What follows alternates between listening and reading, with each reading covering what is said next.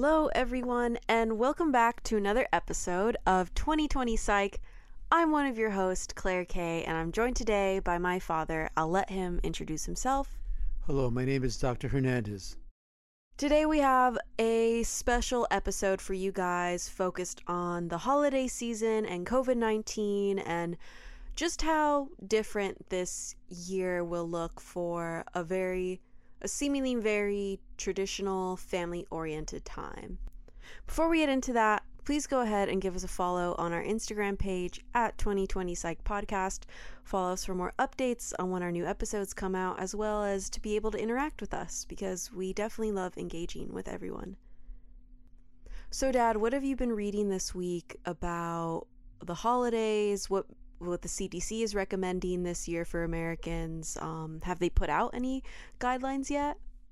Yes, there are certainly some guidelines in regards to celebrating the pandemic.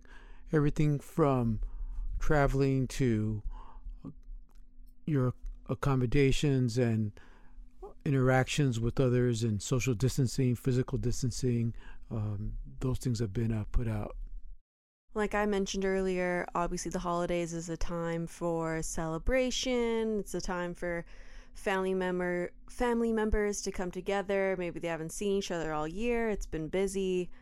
Um, this is typically the time where everyone is out shopping, uh, dining, uh, definitely interacting with a bunch of other people.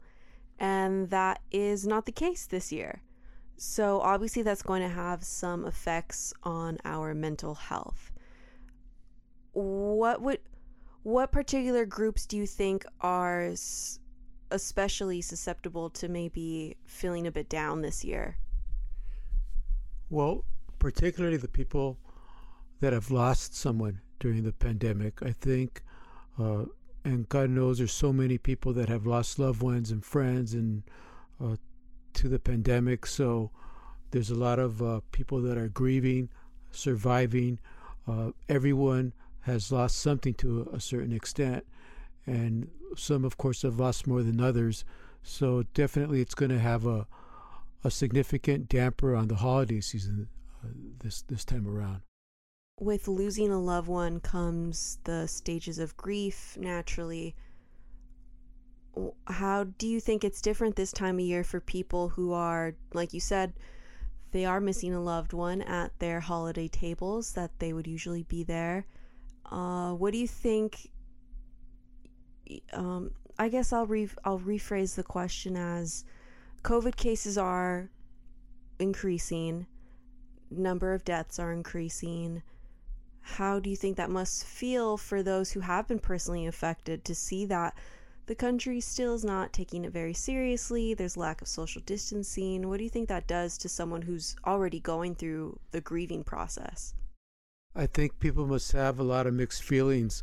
One, because they've lost someone who, who they've cared for, and so that's going to be a significant amount of uh, bereavement, depression, and I would imagine that th- there must be some feelings in regards to those that aren't taking the pandemic as seriously as they should, in the sense that they are not uh, protecting themselves and their loved ones from the virus. So uh, I, I can't imagine that also bringing in some fe- some feelings of anxiety, maybe some anger, uh, disbelief, uh, certainly uh, just a lot of uh, mixed emotions through all this time. And, and again, uh, it's got to be a really trying time for so many people worldwide, having to uh, celebrate a, a holiday season without their, their loved ones.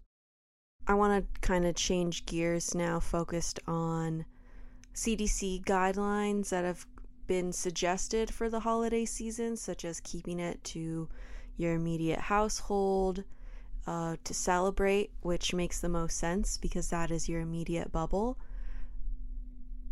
They went on to talk about college students that might be away from the home right now because they're in school, so they went back to wherever they study, and they're considered a different household, so they might it's not recommended for them to necessarily go home unless they can social distance and quarantine and such. what are some suggestions for college students this year who uh, can't go home for the holidays and have to spend it alone, maybe for the first time ever? Well, this is a unique time, as you know, so people are going to have to get creative to try to keep some sort of a holiday spirit while distancing and isolating from the traditional gatherings, their family, their social networks. So we're sort of on a high alert type of a situation where uh, it's a critical time, and it's going to call for different kind of measures.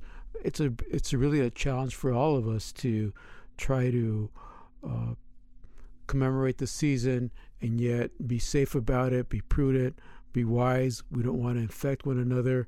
We certainly uh, want to share the holiday season, but at the same time, we have to do it carefully so that it's going to be really difficult for a lot uh, of folks to be able to celebrate the season and yet at the same time maybe not be with their immediate family or their close friends, because it, it's it's it's still uh, the pandemic. We're in the midst of it. Uh, there's really no end of it to it in sight at this point. Uh, so um, people are really going to have to be cautious and creative.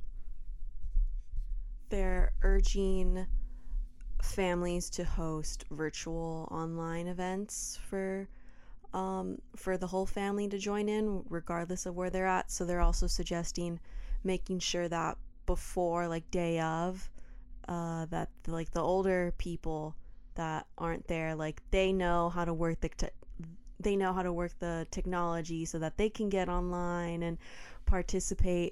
Do you think it's also difficult for the geriatric population right now dealing with the blues? Well, what we know about our elderly population is that they're a resilient bunch because they've gone through so much more.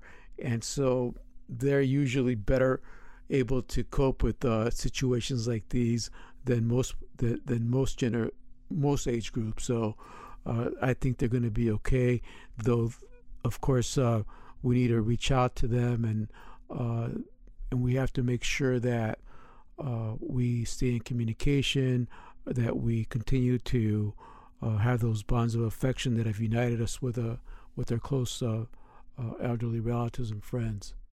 So on the flip side of that, kids.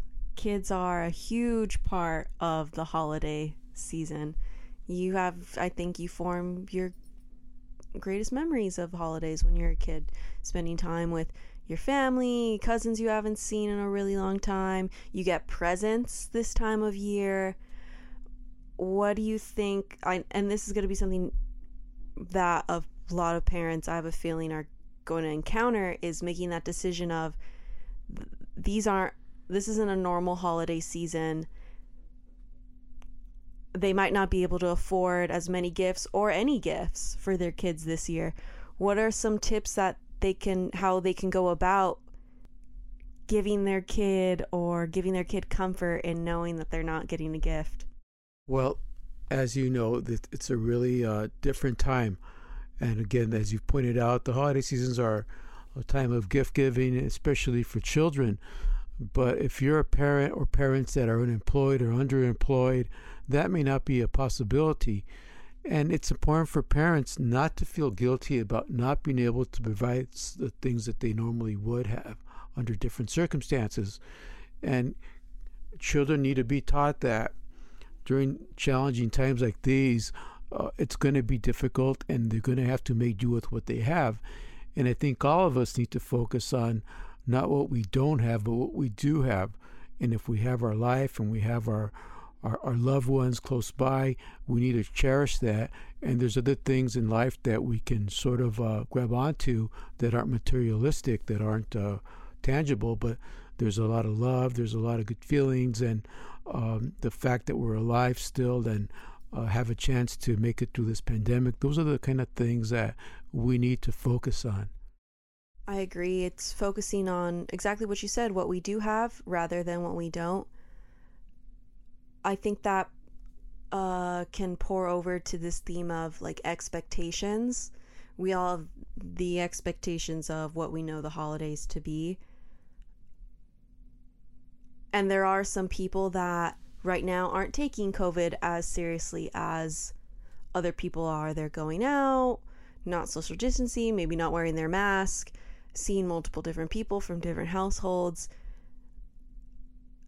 And then there's the opposite side of that, of people are also very paranoid of going out and don't want to see their friends, but feel very lonely and isolated.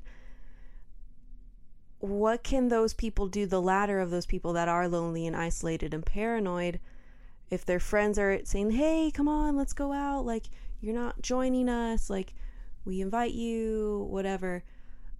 Oh, what do you suggest to those people who maybe might feel like the black sheep in their social circles, that they're the only ones taking it seriously?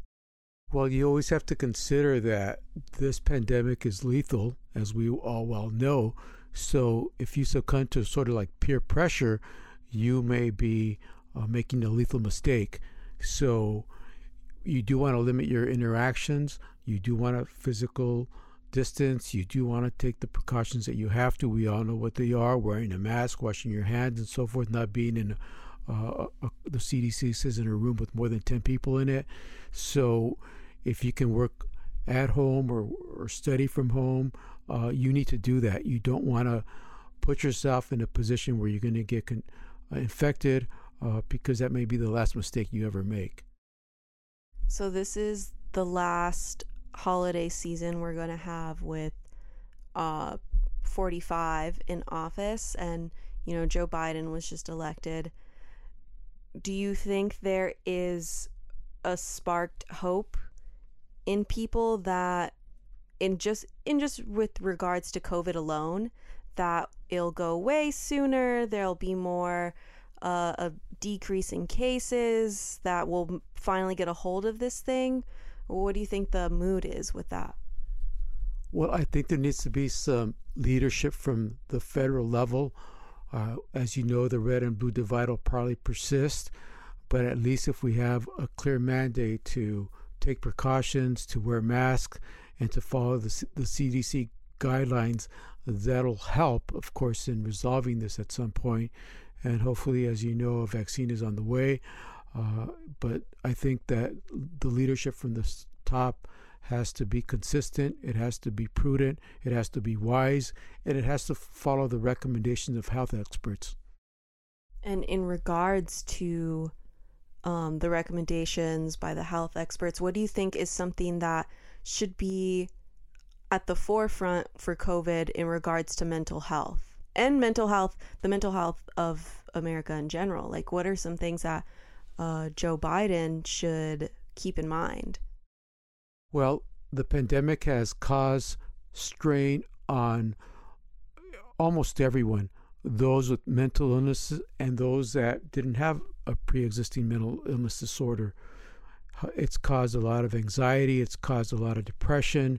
So these are these are symptoms that need to be addressed when they become overwhelming. We've had a lot of discussions about this in our prior episodes, uh, coping with uh, stresses such as in, in healthy ways that we've consistently gone over, and avoiding things that uh, are particularly uh, uh, in this time of the year, uh, such as alcohol, drugs.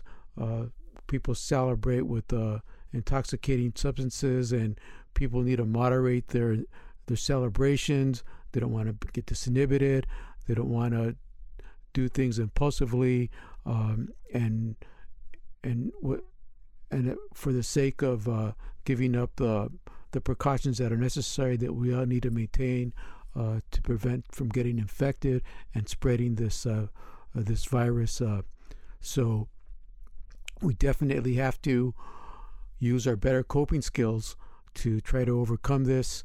Uh, and we can't over uh, overemphasize how important that's going to be during this time where people uh, like to indulge at times and, and uh, start engaging in risky behaviors.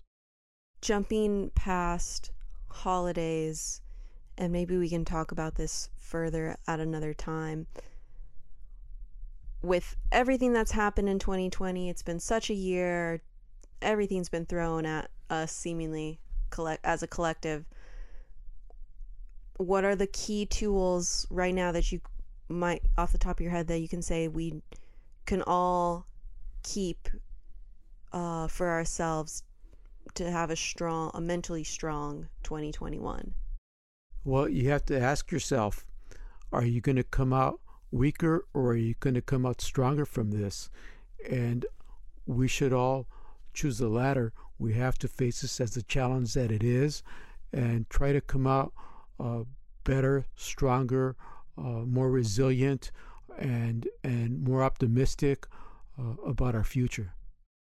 For me, I would say a few tips I could give would be for like twenty twenty-one is that you can start now implementing is like setting time for yourself every day to read or journal or draw or color. Um, my dad mentioned in a previous episode setting aside time for worrying, thirty minutes a day to clear your head and, you know, think about whatever's stressing you. Uh, not only does it help with your sleep, but it just helps you overall live a clearer and healthier day because you're not, you don't have a cloud over your head seemingly of whatever it is that you need to worry about. And with that, I want to ask my dad, what do you think, when do you think twenty twenty-one looks like? What what is what is our outlook? Well, if twenty twenty has taught us anything, it's to expect the unexpected. Though I think that we've collectively have been through a tremendous challenge, uh, one that few generations before us have ever uh, encountered. I think that we've learned a great deal, and if we all stay together, if we keep our focus and our optimism and use some common sense, that we should have a much better year. And we need to maintain our optimism, and we hope that uh, our our friends and our followers and our audience can uh, join us in that optimism, and moving forward that we, we will have a better year altogether. Thank you guys so much for listening to this week's episode of twenty twenty Psych. Tune in next week, and don't forget to follow us on our Instagram page at twenty twenty Psych Podcast for more updates and to be able to chat with us. But regardless, thank you so much, and I hope you have a great day wherever you are.